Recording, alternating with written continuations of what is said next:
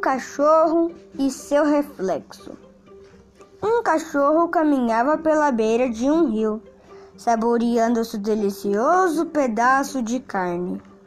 De repente, ao olhar para o lado, reparou que havia um outro cachorro andando com ele, também com um belo pedaço de carne na boca, possivelmente maior que o seu.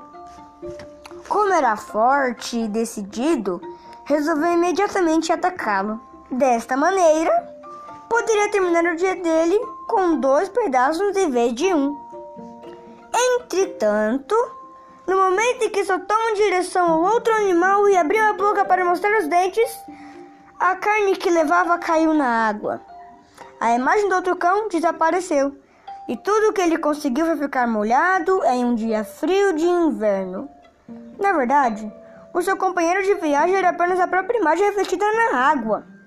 Quando o cão quis recuperar sua carne, viu que ela tinha sido levada pela correnteza. E ali ficou, triste, mas aprendendo de uma vez por todas a lição.